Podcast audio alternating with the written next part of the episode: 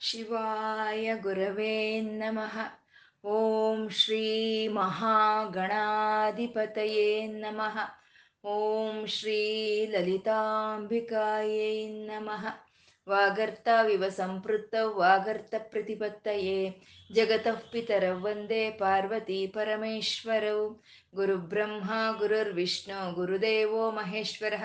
ಗುರುರ್ ಸಾಕ್ಷಾತ್ ಪರಂ ಬ್ರಹ್ಮ ತಸ್ಮೈ ಶ್ರೀ ಗುರವೇ ನಮಃ ವ್ಯಾಸಾಯ ವಿಷ್ಣುರೂಪಾಯ ವ್ಯಾಸರೂಪಾಯ ವಿಷ್ಣವೆ श्रुतिस्मृतिपुराणानाम् आलयं करुणालयं नमामि भगवत्पादशङ्करं लोकशङ्करम् अज्ञानां जाह्नवीतीर्थं विद्यातीर्थं विवेकिनां सर्वेषां सुखदं तीर्थं भारतीतीर्थमाश्रये शिवाय विष्णुरूपाय शिवरूपाय विष्णवे ॐ नमो भगवते वासुदेवाय श्रीमात्रे नमः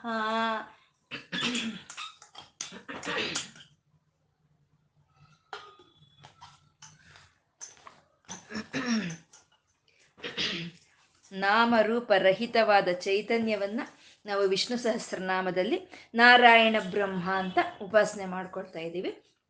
ಸಾವಿರ ನಾಮಗಳು ಒಬ್ಬಂದೇ, ಸಾವಿರ ರೂಪಗಳು ಒಬ್ಬಂದೇ.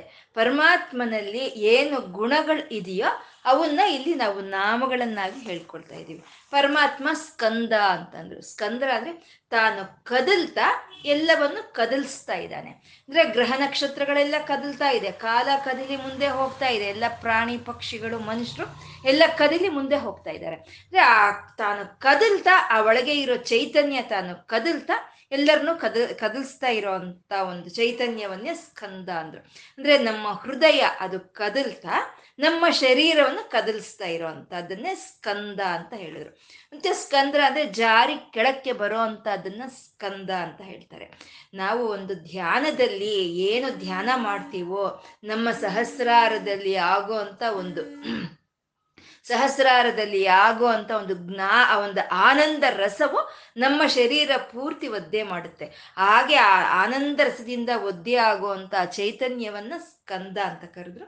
ಸ್ಕಂದ ಅಂದ್ರೆ ಎಲ್ಲಾ ಸೈನ್ಯಕ್ಕೂ ಅಧಿಪತಿಯಾಗಿರುವಂಥವನು ಅವನು ಸ್ಕಂದನು ಅಂತ. ಸೈನ್ಯ ಅಂದ್ರೆ ಈ ಈ ಪ್ರಪಂಚಕ್ಕಾಗಿ ಯಾವ್ಯಾವ ಶಕ್ತಿಗಳು ಕೆಲಸ ಮಾಡ್ತಾ ಇದೆಯೋ ಅವೆಲ್ಲ ಸೈನ್ಯವೇ. ಈ ಶರೀರಕ್ಕಾಗಿ ಯಾವ ಯಾವ ಅಂಗಾಂಗಗಳು ಕೆಲಸ ಮಾಡ್ತಾ ಇದೆಯೋ ಅವು ಎಲ್ಲವೂ ಸೈನ್ಯವೇ. ಹಾಗೆ ಪ್ರಕೃತಿಯಲ್ಲಿ ನಮ್ಮ ಶರೀರದಲ್ಲಿ ನಮ್ಮ ಈ ಶರೀರವನ್ನ ಕೆಲಸ ಮಾಡಿಸ್ತಾ ಇರೋ, ಮಾಡ್ತಾ ಇರೋ ಆ ಚೈತನ್ಯನೇ ಸ್ಕಂದ ಅಂತ ಹೇಳಿದ್ರು. ಸ್ಕಂದ ದರ ದುರ್ಯಹ ಅಂತ ಹೇಳೋದ್ರಲ್ಲಿ ಇಲ್ಲಿ ಸ್ಕಂದ ದರ ಅಂದ್ರೆ ಆ ಮಾರ್ಗವನ್ನ ನಾವು ಒಂದು ಕದಿಲಿ ಒಂದು ಗುರಿ ಕಡೆ ನಾವು ಹೋಗ್ಬೇಕು ಅಂದ್ರೆ ಆ ಮಾರ್ಗವನ್ನ ಪರಮಾತ್ಮ ತಾನೇ ಧರಿಸಿ ಇರ್ತಾನೆ. ತಾನೇ ಧರಿಸಿ ಇರೋ ಅಂತವನೇ ಸ್ಕಂದ ದರನು. ದುರ್ಯಹ ಅಂದ್ರೆ ಅವರು ಅಗ್ರ ಅಗ್ರಭಾಗದಲ್ಲಿ ಇರ್ತಾನೆ. ಪುರೋಗಾಮಿಯಾಗಿರ್ತಾನೆ. ಅಂದ್ರೆ ನಾವು ಎಲ್ಲಿ ನಡೀತಾ ಇದ್ದೀವೋ ನಮ್ಮ ಗುರಿ ಕಡೆ ನಾವು ಏನ್ ಹೋಗ್ತಾ ಇದ್ದೀವೋ ಹಾಗೆ ನಮ್ಮನ್ನ ಕದಲ್ಸ್ತಾ ಇರುವಂತ ನಾರಾಯಣನೇ ನಮ್ಮ ಮುಂದೆ ನಿಂತ್ಕೊಂಡು ನಮ್ಮ ಗುರಿ ಕಡೆ ನಮ್ಮನ್ನು ಕರ್ಕೊಂಡು ಹೋಗ್ತಾ ಇದ್ದಾನೆ ಅಂತ ಸ್ಕಂದದರ ದುರ್ಯಹ ಅಂತಂದ್ರು. ವರದಹ ಪುರುಷಾರ್ಥಗಳು ಯಾವುದು ಬೇಕು ಅಂದ್ರು ನಾವು ಅವನನ್ನೇ ಕೇಳಬೇಕು. ಪುರುಷಾರ್ಥಗಳು ಯಾವುದು ಬೇಕು ಅಂದ್ರೆ ಅವನೇ ನಮಗೆ ಕೊಡಬೇಕು. ಹಾಗೆ ಕೊಡೋ ಅಂತ ನಾರಾಯಣನ ಚೈತನ್ಯವನ್ನ ವರದ ಅಂತ ಕರೆದ್ರು. ವಾಯುವಾಹನ ಅಂತ. ಅಪಾಮ್ನಿಧಿಹಿ ಅಂತ ಜಲವನ್ನು ಯಾವ ರೀತಿ ಪರಮಾತ್ಮ ಈ ಸೃಷ್ಟಿಯಲ್ಲಿ ವೃದ್ಧಿ ಮಾಡಿದ್ನೋ ಹಾಗೆ ವಾಯುವಾಹನ ಅಂತ ಈ ಸೃಷ್ಟಿಯಲ್ಲಿ ಸಂಪೂರ್ಣ ಈ ವಾಯುವನ್ನ ಹೊತ್ತು ತಂದು ಎಲ್ಲ ಕಡೆ ತುಂಬಿಸಿರೋ ಅಂತ ನಾರಾಯಣನೇ ಅವನೇ ವಾಯುವಾಹನ ಅಂತಂದ್ರು. ವಾಸುದೇವ ಅಂದ್ರೆ ದ್ವಾದಶ ಮನ್, ದ್ವಾದಶಾಕ್ಷರಿ ಮಂತ್ರದ ಮುಖ್ಯವಾದ ಒಂದು ಶಬ್ದ ವಾಸುದೇವ ಅನ್ನೋದು. ವಾಸು ಅಂದ್ರೆ ಎಲ್ಲಾ ಕಡೆ ಸಂತ, ಸರ್ವಾಂತರ್ಯಾಮಿಯಾಗಿ ತುಂಬಿಕೊಂಡಿರೋ ಅಂತ ಚೈತನ್ಯವನ್ನ ವಾಸು ಅಂತ ಕರೀತಾರೆ. ಎಲ್ಲ ಕಡೆ ತುಂಬಿಕೊಂಡಿರೋ ಅಂತ ಚೈತನ್ಯವನ್ನ ವಾಸು ಅಂತ ಕರೀತಾರೆ. ಮತ್ತೆ ದೇವ ಅಂತಂದ್ರೆ ಯಾರು ಈ ಸೃಷ್ಟಿ ಸ್ಥಿತಿ ಲಯಗಳನ್ನು ಮಾಡ್ತಾ ಇದ್ದಾನೋ, ಯಾರು ಒಂದು ಸ್ವಯಂ ಪ್ರಕಾಶಕನೋ, ಯಾರಾದ್ರೆ ಎಲ್ಲದಕ್ಕೂ ಪ್ರಕಾಶವನ್ನು ಕೊಡ್ತಾ ಇದ್ದಾನೋ, ಯಾರಾದ್ರೆ, ಯಾರನ್ನಾದ್ರೆ ಋಷಿಮುನಿಗಳು, ವೇದಗಳು ಸ್ತುತಿಸ್ತಾ ಇದೆಯೋ, ಯಾರಾದ್ರೆ ಜೀವ ಚೈತನ್ಯದ ರೂಪದಲ್ಲಿ ಪ್ರಕೃತಿ ಪ್ರಾಣಿಗಳಲ್ಲಿ ಅವನು ಪ್ರಕಟವಾಗ್ತಾ ಇದ್ದಾನೋ ಅಂತ ಲಕ್ಷಣಗಳು ಇರೋ ಅಂತ ಅವನು ದೇವನು. ಎಲ್ಲ ಕಡೆ ಇದ್ದು ಈ ಲಕ್ಷಣಗಳು ಇರೋ ಅಂತವನೇ ಅವನು ವಾಸುದೇವನು ಅಂತ ಹೇಳಿದ್ರು. ಆ ವಾಸುದೇವನಾದಂಥ ಪರಮಾತ್ಮ ಅವನು ಬೃಹತ್ ಭಾನುಹು ಅಂತ. ಅಂದ್ರೆ ಭಾನು ಅಂತಂದ್ರೆ ಪ್ರಕಾಶ. ಬೃಹತ್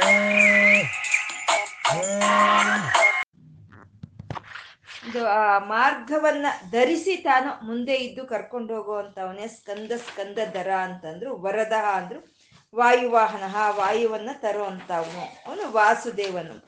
ಬೃಹದ್ಭಾನು ಎಲ್ಲಾ ಗ್ರಹ ನಕ್ಷತ್ರ ಮಂಡಳಗಳಿಗೂ ಯಾರಾದ್ರೆ ಒಂದು ಪ್ರಕಾಶವನ್ನು ಕೊಡ್ತಾ ಇದ್ದಾನೋ, ಆ ಆ ನಾರಾಯಣನ ಚೈತನ್ಯವನ್ನ ಬೃಹದ್ಭಾನು ಅಂತಂದ್ರು ಬೃಹದ್ಭಾನು ಅನ್ನೋ ಶಬ್ದ ಶಬ್ದಕ್ಕೂ ಆಗುತ್ತೆ. ನಾವು ಯಾವ ರೀತಿ ಬೆಳಕಿನಿಂದ ನಾವು ಎಲ್ಲವನ್ನು ಗುರುತಿಸ್ಕೊಳ್ತೀವೋ ಹಾಗೆ ಶಬ್ದದಿಂದನೂ ನಾವು ಎಲ್ಲವನ್ನು ಗುರುತಿಸ್ಕೊಳ್ತೀವಿ. ಹಾಗಾಗಿ ಬೃಹದ್ಭಾನು ಅಂದ್ರೆ ಶಬ್ದ ಸ್ವರೂಪನಾದ ನಾರಾಯಣನಿಗೂ ಬೃಹದ್ಭಾನು ಅಂತ ಹೇಳುವಂಥದ್ದು. ಅವನು ಆದಿದೇವ.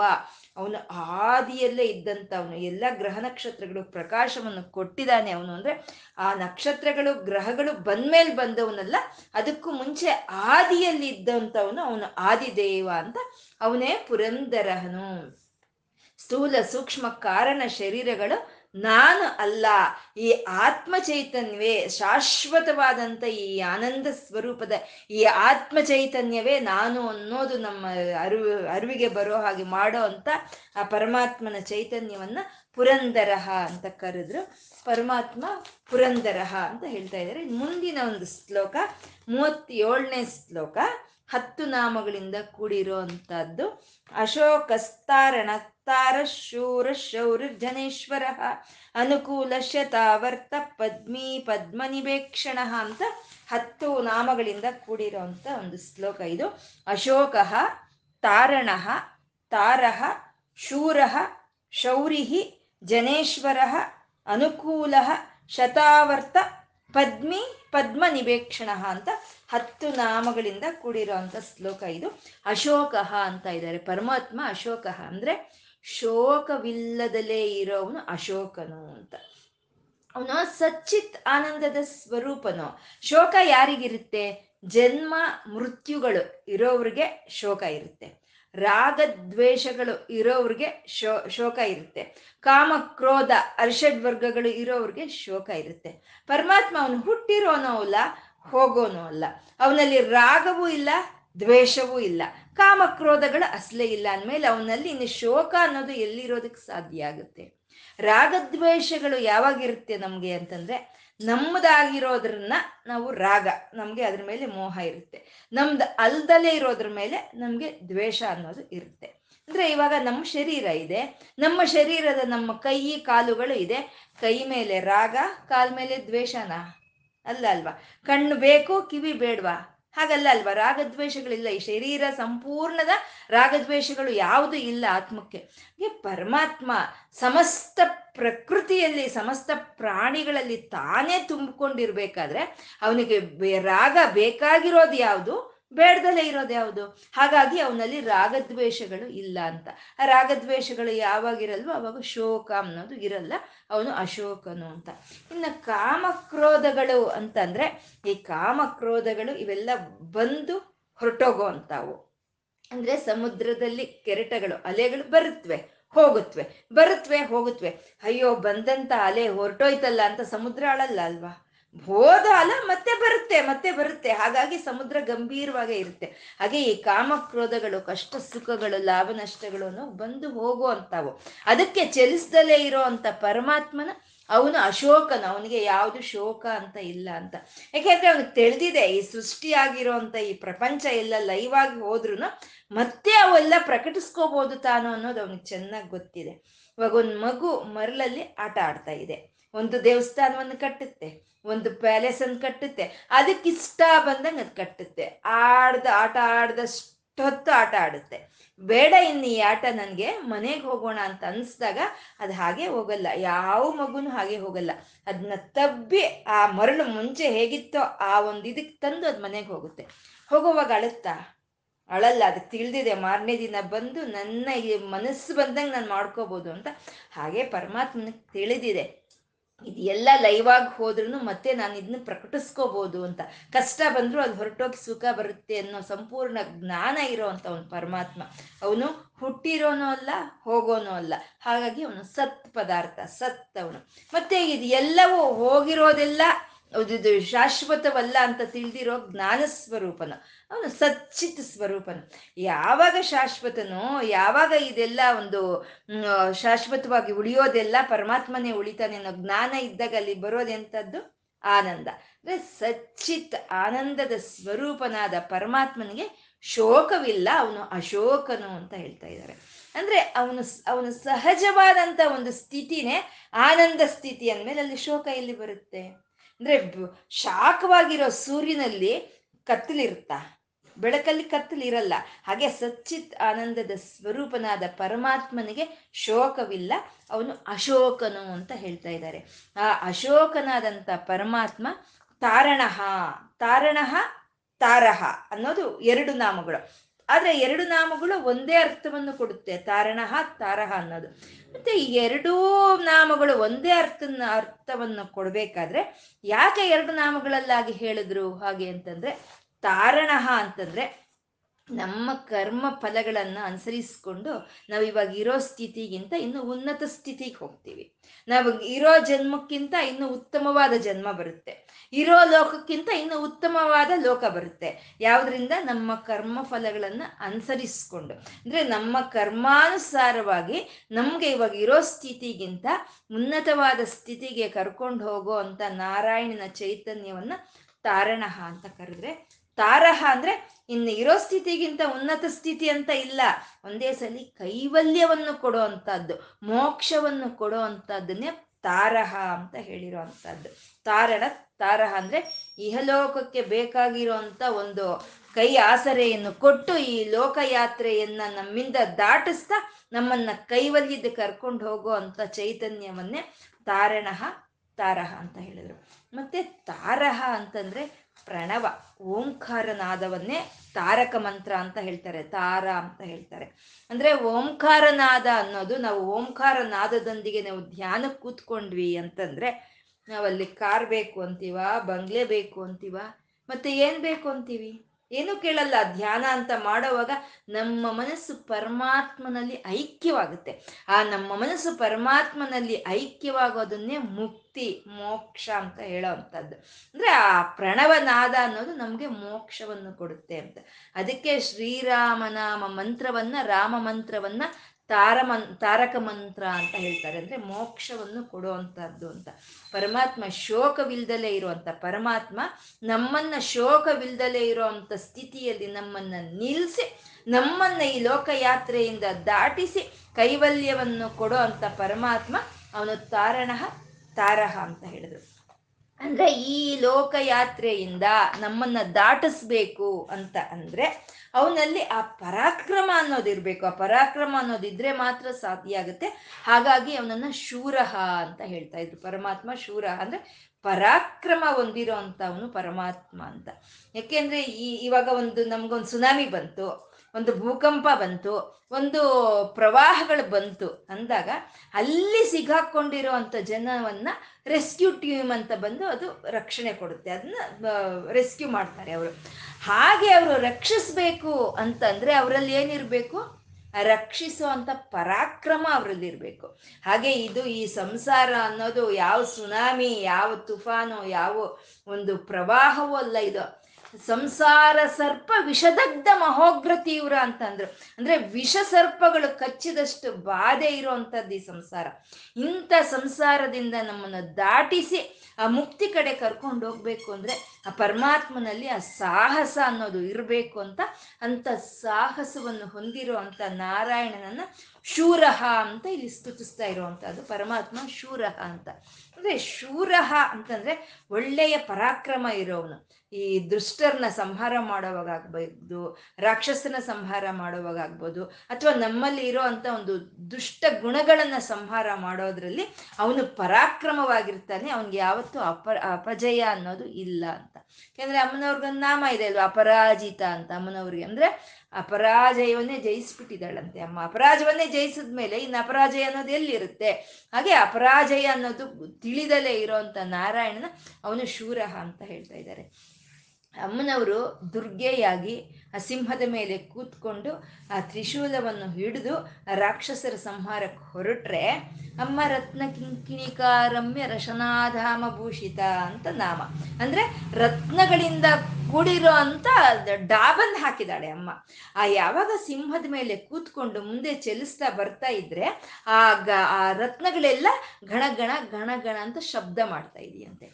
ಯಾವಾಗ ಗಣ ಅನ್ನೋ ಶಬ್ದ ಆಯ್ತೋ ಆವಾಗ ದೃಷ್ಟರು, ರಾಕ್ಷಸರು, ಪ, ದುರ್ಗೆ ಬರ್ತಾ ಇದ್ದಾಳೆ ಅಂತ ಭಯಭೀತರಾಗ್ತಾರಂತೆ. ಅಲ್ಲಿ ಅವ್ರಿಗೆ ಅರ್ಧ ಸೋಲು, ಅವ್ರು ಅಲ್ಲೇ ಅರ್ಧ ಸೋತ್ ಹೋಗ್ಬಿಡ್ತಾರೆ ಆ ಶಬ್ದದಿಂದನೇ. ಅವಳು ಬರ್ತಾ ಇದ್ದಾಳೆ ಅನ್ನೋ ಶಬ್ದದಿಂದಾನೆ. ಅದಕ್ಕೆ ನಮ್ಮ ಮನೆಗಳಲ್ಲಿ ನಾವು ಪೂಜೆಗಳನ್ನು ಮಾಡೋವಾಗ ಗಂಟಾ ಘಂಟಾನಾದವನ್ನು ಮಾಡ್ತೀವಿ.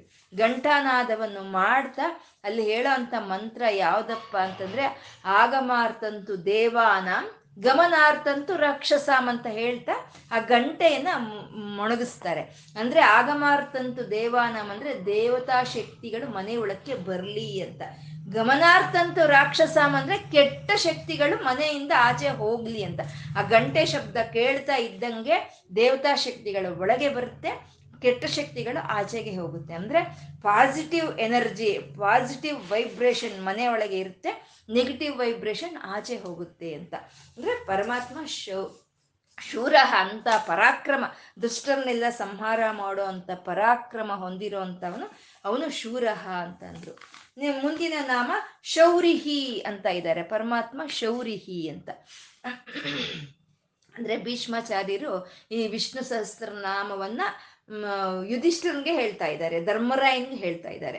ಅವರು ಹೇಳುವಾಗ ಅವರು ಅವ್ರ ಜೀವನದಲ್ಲಿ ಅವರು ಕೃಷ್ಣನನ್ನ ಪರಮಾತ್ಮ ಅವನು ಸಾಕ್ಷಾತ್ ಕೃಷ್ಣನು ಕೃಷ್ಣ ಪರಮಾತ್ಮ ಅಂತ ಉಪಾಸನೆ ಮಾಡಿದಂಥವ್ರು, ಆರಾಧನೆ ಮಾಡ್ತಾ ಇರೋ ಅಂಥವ್ರು ಅವರು. ಕೃಷ್ಣನನ್ನೇ ಒಂದು, ಸ, ಒಂದು ಅತ್ಯಂತ ಭಕ್ತರು, ಕೃಷ್ಣನಿಗೆ ಅತ್ಯಂತ ಭಕ್ತರು ಭೀಷ್ಮಾಚಾರ್ಯರು.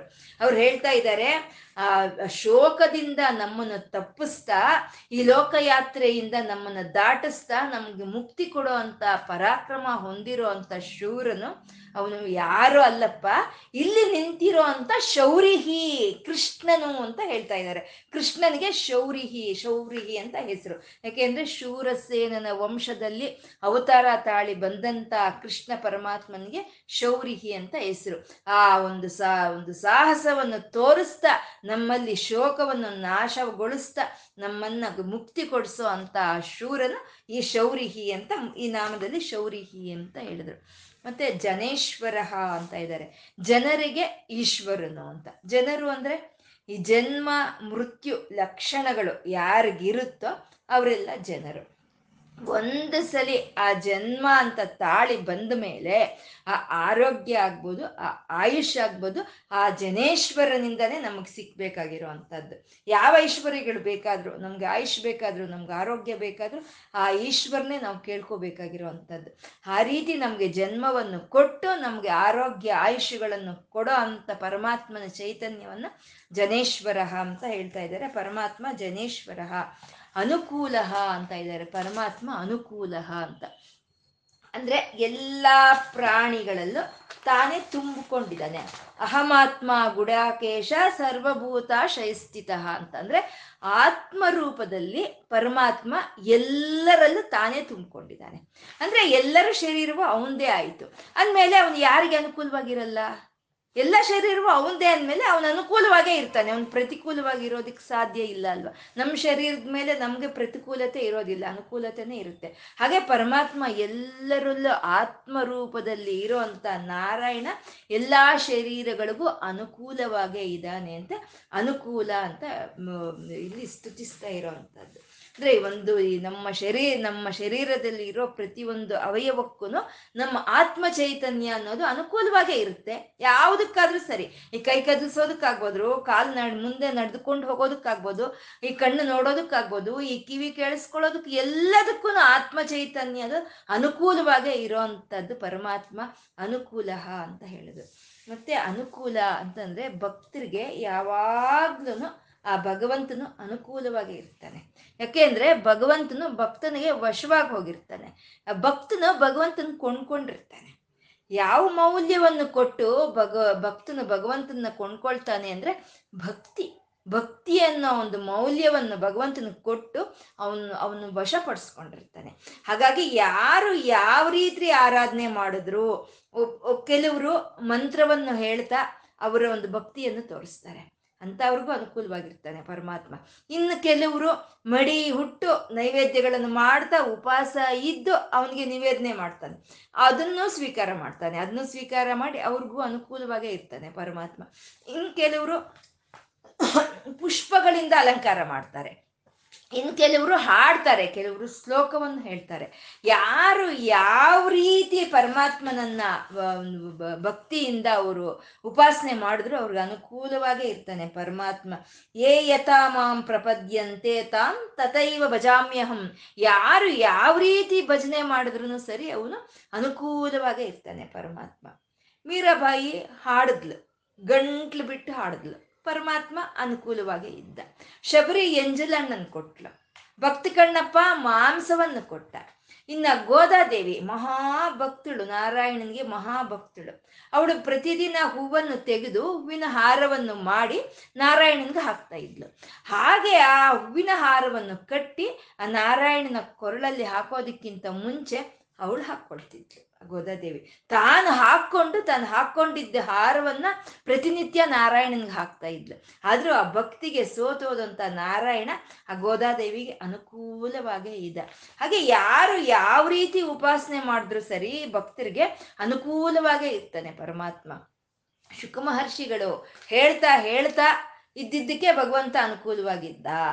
ಮತ್ತೆ ಈ ಪರೀಕ್ಷಿತ್ ಮಹಾರಾಜ್ ಕೇಳ್ತಾ ಇದ್ದಿದ್ದಕ್ಕೆ ಅನುಕೂಲವಾಗಿದ್ದ.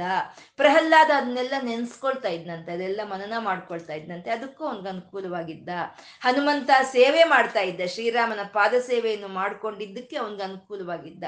ಬಲಿಚಕ್ರವರ್ತಿ ಎಲ್ಲವನ್ನು ಪರಮಾತ್ಮನ್ಗೆ ಅರ್ಪಣೆ ಮಾಡ್ದ, ಅರ್ಪಣೆ ಮಾಡಿಕೊಂಡು ಅವನಿಗೆ ಅನುಕೂಲವಾಗಿ ಇದ್ದ ನಾರಾಯಣ. ಆ ರೀತಿ ಯಾವ ರೀತಿ ನಾವು ಆ ಭಗವಂತನ ನಾವು ಉಪಾಸನೆ ಮಾಡಿದ್ರೂ ಸರಿ, ನಮಗೆ ಅನುಕೂಲವಾಗಿ ಇರೋ ಅಂತ ಭಗವಂತನ ಚೈತನ್ಯವನ್ನೇ ಅನುಕೂಲ ಅಂತ ಹೇಳ್ತಾ ಇದ್ದಾರೆ. ಈ ಅನುಕೂಲ ಲಕ್ಷಣ ಅನ್ನೋದು ಪ್ರಕೃತಿಯಲ್ಲಿ ಎಲ್ಲ ಕಡೆ ತುಂಬಿಕೊಂಡಿದೆ. ಈ ಅನುಕೂಲ ಲಕ್ಷಣ ಅನ್ನೋದು ಎಲ್ಲ ಕಡೆ ತುಂಬಿಕೊಂಡಿದೆ. ಇವಾಗ ನಾವೊಂದು ಬಿತ್ತನೆ ಮಾಡ್ತೀವಿ, ಒಂದು ಹೊಲದಲ್ಲಿ ಬಿತ್ತನೆ ಮಾಡ್ತೀವಿ.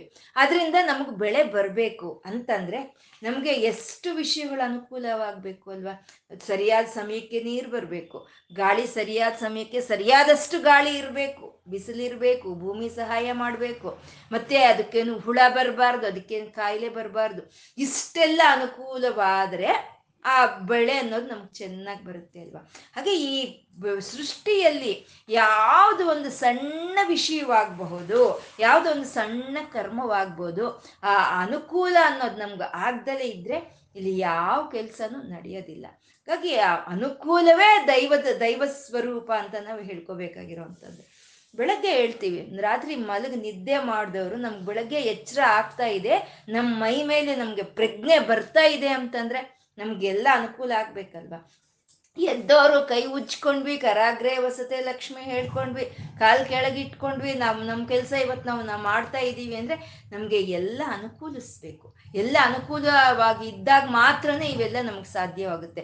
ಹಾಗೆ ನಮಗೆ ತಿಳಿದಲೇನೆ ನಮ್ಮ ಹಿಂದೆ ಮುಂದೆ ಈ ಅನುಕೂಲ ಅನ್ನೋ ಒಂದು ಲಕ್ಷಣ, ಪರಮಾತ್ಮನ ಒಂದು ಲಕ್ಷಣ ನಮ್ಮನ್ನು ಹಿಂಬಾಲಿಸಿ ಬರ್ತಾ ನಮ್ಮನ್ನ ಮುಂದೆ ನಡೆಸ್ಕೊಂಡು ಹೋಗ್ತಾ ಇರುವಂತದ್ದು ಪರಮಾತ್ಮ ಅನುಕೂಲ ಆ ಅನುಕೂಲವೇ ಆ ದೇವತಾ ಸ್ವರೂಪ, ಭಗವಂತನ ಸ್ವರೂಪ ಅಂತ ಹೇಳೋದು. ನಾವು ಹೇಳ್ತೀವಿ, ಅಯ್ಯೋ, ಎಲ್ಲ ಅನುಕೂಲ ಆದರೆ ನೋಡೋಣ ಅಂತೀವಿ. ಅಂದರೆ ಎಲ್ಲವನ್ನು ಎಲ್ಲ ಸಮಯಕ್ಕೆ ಅನುಕೂಲ ಮಾಡೋ ಹಾಗೆ ಮಾಡೋ ಅಂತ ನಾರಾಯಣನ ಚೈತನ್ಯವನ್ನೇ ಅನುಕೂಲ ಅಂತ ಇಲ್ಲಿ ಸ್ತುತಿಸ್ತಾ ಇರುವಂಥದ್ದು. ಮತ್ತೆ ಅನುಕೂಲ, ಕೂಲ ಅಂತಂದ್ರೆ ಹದ್ದುಗಳು ಅಂತ, ಸರಿಹದ್ದು ಅಂತೀವಲ್ವ? ಹದ್ದುಗಳು ಅಂತ. ಇವಾಗ ಒಂದು ನದಿ ಓಡ್ತಾ ಇದೆ. ಅಂದ್ರೆ ಆ ನದಿಗೆ ಆ ಕಡೆ ಈ ಕಡೆ ಇರೋ ದಡಗಳೇ ಅದನ್ನೇ ಅನು, ಅನುಕೂಲ, ಅದು ಅನುಕೂಲವಾಗಿರುತ್ತೆ. ನದಿಗೆ ಅನುಕೂಲವಾಗಿ ಇರೋದಕ್ಕೆ ಆ ದಡಗಳು ಆ ನದಿ ಅನ್ನೋದು ಓಡುತ್ತೆ ಅಲ್ವಾ? ಹಾಗೆ ಪರಮಾತ್ಮ ಆಕಾಶವನ್ನ, ಭೂಮಿಯನ್ನ ಆ ಕೂಲವನ್ನಾಗಿ ಮಾಡಿಕೊಂಡು ತನ್ನ ಚೈತನ್ಯವನ್ನ ಸಂಪೂರ್ಣ ಇಲ್ಲಿ ತುಂಬಿಸಿ ಇದ್ದಾನೆ ತುಂಬಿಸಿ ಇದ್ದು ಅವನು ಈ ಎಲ್ಲ ಒಂದು ಪ್ರಕೃತಿ ಪ್ರಾಣಿಗಳಿಗೂ ಅನುಕೂಲವಾಗಿದ್ದಾನೆ ಪರಮಾತ್ಮ ಅಂತ. ಹಾಗೆ ಆಕಾಶ, ಭೂಮಿ ಅಂತಂದ್ರೆ, ಆಕಾಶ ಅಂದ್ರೆ ನಮ್ಮ ಶಿರೋಭಾಗ. ಭೂಮಿ ಅಂದ್ರೆ ನಮ್ಮ ಪಾದಗಳು. ನಮ್ಮ ಶಿರಸ್ಸಿನಿಂದ ಪಾದಗಳವರೆಗೂ ಆಕಾಶದಿಂದ ಭೂಮಿವರೆಗೂ ಸಂಪೂರ್ಣ ವ್ಯಾಪಿಸ್ಕೊಂಡು ಈ ಶರೀರವನ್ನು ಈಗ ನಡೆಸ್ಕೊಂಡು ಹೋಗ್ತಾ ಇರುವಂತ ಆತ್ಮ ಚೈತನ್ಯವನ್ನೇ ಇಲ್ಲಿ ಅನುಕೂಲ ಅಂತ ಹೇಳ್ತಾ ಇರುವಂತಹದ್ದು. ಪರಮಾತ್ಮ ಅನುಕೂಲ. ಆ ಅನುಕೂಲ ಸ್ವರೂಪದಲ್ಲಿ ಪ್ರಕೃತಿಯಲ್ಲಿ ಪ್ರಾಣಿಗಳಲ್ಲಿ ತಾನು ತುಂಬಿಕೊಂಡಿದ್ದಾನೆ. ಈ ಪರಮಾತ್ಮ, ಈ ಅನುಕೂಲ ಆದ ಪರಮಾತ್ಮ, ಈ ಚೈತನ್ಯ ಇದಕ್ಕೆ ಯಾವುದು ನಾಮ, ರೂಪ ಅಂತ ಇಲ್ಲ. ಯಾವುದು ಇದು ಇಷ್ಟೇ ಇರುತ್ತೆ. ಇಶ್ ಅಂತ ನಾವು ಹೇಳಕ್ಕಾಗಲ್ಲ. ಇಷ್ಟೇ ಒಂದು ಪರ, ಪ್ರಮಾಣದಲ್ಲಿ ಅದು ಇರುತ್ತೆ ಅಂತ ಹೇಳಕ್ಕಾಗಲ್ಲ. ಹಾಗೆ ಇಷ್ಟೇ ಇದೆ ಅಂತ ಹೇಳಕ್ ಸಾಧ್ಯ ಇಲ್ಲದಲೇ ಇರುವಂತ ಆ ಚೈತನ್ಯ ಅದು ಒಂದು ನಾಮ ರೂಪಗಳನ್ನು ಪಡ್ಕೊಳ್ಳುತ್ತೆ ಅದನ್ನೇ ಶತಾವರ್ತಃ ಅಂತ ಹೇಳ್ತಾ ಇದ್ದಾರೆ. ಪರಮಾತ್ಮ ಶತಾವರ್ತಃ. ಆವರ್ತನ ಅಂತಂದ್ರೆ ಮತ್ತೆ ಮತ್ತೆ ಮತ್ತೆ ಮತ್ತೆ ತಿರುಗಿ ತಿರುಗಿ ಬರೋದನ್ನೇ ಆವರ್ತನ ಅಂತ ಹೇಳ್ತೀವಿ. ಅವನು ಹೇಗೆ ಬರ್ತಾನೆ ಅಂದ್ರೆ ಶತಾವರ್ತ, ಶತ ಅಂದ್ರೆ ನೂರು ಅಂತ ಅಲ್ಲ, ಅನಂತವಾಗಿ, ಅನಂತವಾದ ರೂಪಗಳಲ್ಲಿ, ಅನಂತವಾದ ನಾಮಗಳೊಂದಿಗೆ ಪರಮಾತ್ಮ ಅವನು ಮತ್ತೆ ಮತ್ತೆ ಮತ್ತೆ ಮತ್ತೆ ತನ್ನಂತಾನು ಪ್ರಕಟಿಸ್ಕೊಳ್ತಾ ಇದ್ದಾನೆ. ಆ ಪ್ರಕಟಿಸ್ಕೊಳ್ತಾ ಇರುವಂತ ಒಂದು ಚೈತನ್ಯವನ್ನೇ ಶತಾವರ್ತ ಅಂತ ಹೇಳಿದ್ದು. ಅಂದ್ರೆ ಒಬ್, ಅವನೇ ಆ ಒಬ್ಬನೇ ಅವನು ಧರ್ಮ ಸಂಸ್ಥಾಪನಾರ್ಥಾಯ ಸಂಭವಾಮಿ ಯುಗೆ ಯುಗೆ ಅಂತ. ಯುಗೆ ಯುಗೆ ಅಂದ್ರೆ ಯುಗಕ್ಕೊಂದ್ಸಲಿ ಬರ್ತಾನೆ ಅಂತ ಅಲ್ಲ ಯಾವಾಗ ಅವಶ್ಯಕತೆ ಬೀಳುತ್ತೋ ಆವಾಗ ಆ ರೂಪದಲ್ಲಿ ಅವನು ಬರ್ತಾನೆ. ಅದನ್ನೇ ಶತಾವರ್ತಃ ಅಂತ ಹೇಳೋದು. ಆ ಕೂರ್ಮನೆ ಮತ್ಸನಾಗಿ ಬಂದ. ಆ ಮತ್ಸನೇ ವಾಮನನಾಗಿ ಬಂದ. ಆ ವಾಮನನೇ ನರಸಿಂಹನಾಗಿ ಬಂದ. ನರಸಿಂಹನಾಗಿ ಹೇಗ್ ಬಂದ, ಯಾಕೆ ಬಂದ ಅಂದ್ರೆ ಅವನಿಗೆ ವರ ಇದೆ. ಅವನಿಗೆ ಮನುಷ್ಯರಿಂದನೂ ಅವ್ನು ಸಾಯ್ಬಾರ್ದು ಅಥವಾ ಮೃಗಗಳಿಂದನೂ ಸಾಯ್ಬಾರ್ದು ಅಂತ ಅವನಿಗೆ ಬರ ಇದೆ. ಅದಕ್ಕೆ ಅದಕ್ಕಾಗಿ ಅವನು ನರ ಸಿಂಹನಾಗಿ ಅಲ್ಲಿ ಅವನ್ನ ಅವನು ಪ್ರಕಟಿಸ್ಕೊಳ್ತಾನೆ. ಅಂದ್ರೆ ಯಾವ ಕ್ಷಣಕ್ಕೆ ಯಾವ ರೀತಿ ಅವನು ಬರಬೇಕೋ ಆ ರೀತಿ ತನ್ನನ್ನು ತಾನು ಪ್ರಕಟಿಸ್ಕೊಳ್ಳೋ ಅಂತ ಪರಮಾತ್ಮ ಅವನು ಶತಾವರ್ತಃ ಅಂತ ಹೇಳಿದ್ರು. ಪರಮಾತ್ಮ ಶತಾವರ್ತ. ಮತ್ತೆ ಮತ್ತೆ ಮತ್ತೆ ಮತ್ತೆ ಪುನಃ ಪುನಃ ಬರೋ ಅಂತ ಅವನು ಅಂತ. ನಮ್ಮ ಶರೀರದಲ್ಲಿ ಇರುವಂತ ನಾಡಿಗಳು ಶತನಾಡಿಗಳು. ಅಂದ್ರೆ ಲೆಕ್ಕವಿಲ್ಲದಷ್ಟು ನಾಡಿಗಳು. ಆ ಈ ಲೆಕ್ಕವಿಲ್ಲದಷ್ಟು ನಾಡಿಗಳಲ್ಲಿ ಶ್ವಾಸ ರೂಪದಲ್ಲಿ ಚಲಿಸ್ತಾ ಇರುವಂತ ಪ್ರಾಣಶಕ್ತಿ ಸ್ವರೂಪನೇ ಅವನೇ ಈ ಶರೀರಕ್ಕೆ ಅನುಕೂಲವಾಗಿ ಅವನೇ ಶತಾವರ್ತಃ ಅವನೇ ಪುನಃ ಪುನಃ ಆವರ್ತನೆಯಾಗಿ ಬರ್ತಾ ಇದ್ದಾನೆ ಪರಮಾತ್ಮ ಅಂತ ಶತಾವರ್ತಃ ಅಂತ ಇಲ್ಲಿ ಹೇಳ್ತಾ ಇರುವಂಥದ್ದು ಈ ಶತಾವರ್ತಃ ಆದ ಪರಮಾತ್ಮ ಅವನೇ ಈ ಅನೇಕವಾದಂಥ ಒಂದು ಶಕ್ತಿಗಳು ಇರೋ ಅಂತ ಒಂದು ಪ್ರಪಂಚವನ್ನು ಸೃಷ್ಟಿ ಮಾಡಿದ್ದಾನೆ. ಅಂದ್ರೆ ಅವನ್ನ ಪದ್ಮಿ ಅಂತ ಹೇಳ್ತಾ ಇದ್ದಾರೆ, ಪರಮಾತ್ಮ ಪದ್ಮಿ ಅಂತ. ಈ ಶತಾವರ್ತ ಅನ್ನೋದ್ರಲ್ಲಿ ಆವರ್ತನ ಅಂದ್ರೆ ಚಕ್ರ ಅಂತ. ಚಕ್ರ ಅಂದ್ರೆ ಮತ್ತೆ ತಿರುಗಿ ತಿರುಗಿ ಬರೋ ಅಂತದ್ದು ಅಂತ. ಈ ವಿಶ್ವವೇ ಒಂದು ಮಹಾ ಚಕ್ರ, ಮಹಾ ಒಂದು ಚಕ್ರ ಇದ್ದಾಗೆ. ಈ ವಿಶ್ವದಲ್ಲಿ ಅನೇಕವಾದ ಶಕ್ತಿಗಳು ಅನೇಕವಾದಂಥ ಲಕ್ಷಣಗಳೊಂದಿಗೆ ಮತ್ತೆ ಮತ್ತೆ ಮತ್ತೆ ಮತ್ತೆ ಅವೇ ತಿರುಗಿ ತಿರುಗಿ ತಿರುಗಿ ಬರ್ತಾ ಇದೆ. ಹಾಗಾಗಿ ವಿಶ್ವಚಕ್ರಕ್ಕೆ ಕಾಲಚಕ್ರವನ್ನ, ವಿಶ್ವಚಕ್ರವನ್ನ, ಜನ್ಮಚಕ್ರವನ್ನ, ಗ್ರಹ ರ, ಗ್ರಹ ನಕ್ಷತ್ರ ರಾಶಿ ಚಕ್ರಗಳನ್ನ ತಿರುಗಿಸ್ತಾ ಇರೋವಂಥ ಪರಮಾತ್ಮನೇ ಅವನೇ ಶತಾವರ್ತಃ ಅಂತ. ಆ ಶತಾವರ್ತಃ ಆದ ಪರಮಾತ್ಮ ಈ ಪದ್ಮ ಅನ್ನೋ ಈ ವಿಶ್ವವನ್ನು ಸೃಷ್ಟಿ ಮಾಡಿದ್ದಾನೆ. ಹಾಗಾಗಿ ಅವನು ಪದ್ಮಿ ಅಂತ ಹೇಳ್ತಾ ಇದ್ದಾರೆ. ಪದ್ಮಿ ಅಂತಂದ್ರೆ ಯಾರು ಪದ್ಮವನ್ನ ಹೊಂದಿರ್ತಾರೋ ಅವನನ್ನ ಪದ್ಮಿ ಅಂತ ಹೇಳೋದು. ಅನಂತವಾದಂಥ ಅಖಂಡವಾದಂಥ ಜ್ಞಾನ ಸ್ವರೂಪನಾದ ಶ್ರೀಹರಿನೇ ಅವನೇ ಪದ್ಮಿ ಅಂತ ಹೇಳೋ ಅಂಥದ್ದು ಅವನ ಒಂದು ಜ್ಞಾನದಿಂದ ಈ ಪ್ರಪಂಚವನ್ನ ಅವನು ಸೃಷ್ಟಿ ಮಾಡಿದ್ದಾನೆ. ಪದ್ಮ ಅಂತಂದ್ರೆ ವಿಕಸನೆ ಆಗೋ ಜ್ಞಾನ ಸ್ವರೂಪವನ್ನ ಪದ್ಮ ಅಂತ ಹೇಳೋದು, ವಿಕಸನೆ ಆಗುವಂಥದ್ದನ್ನ.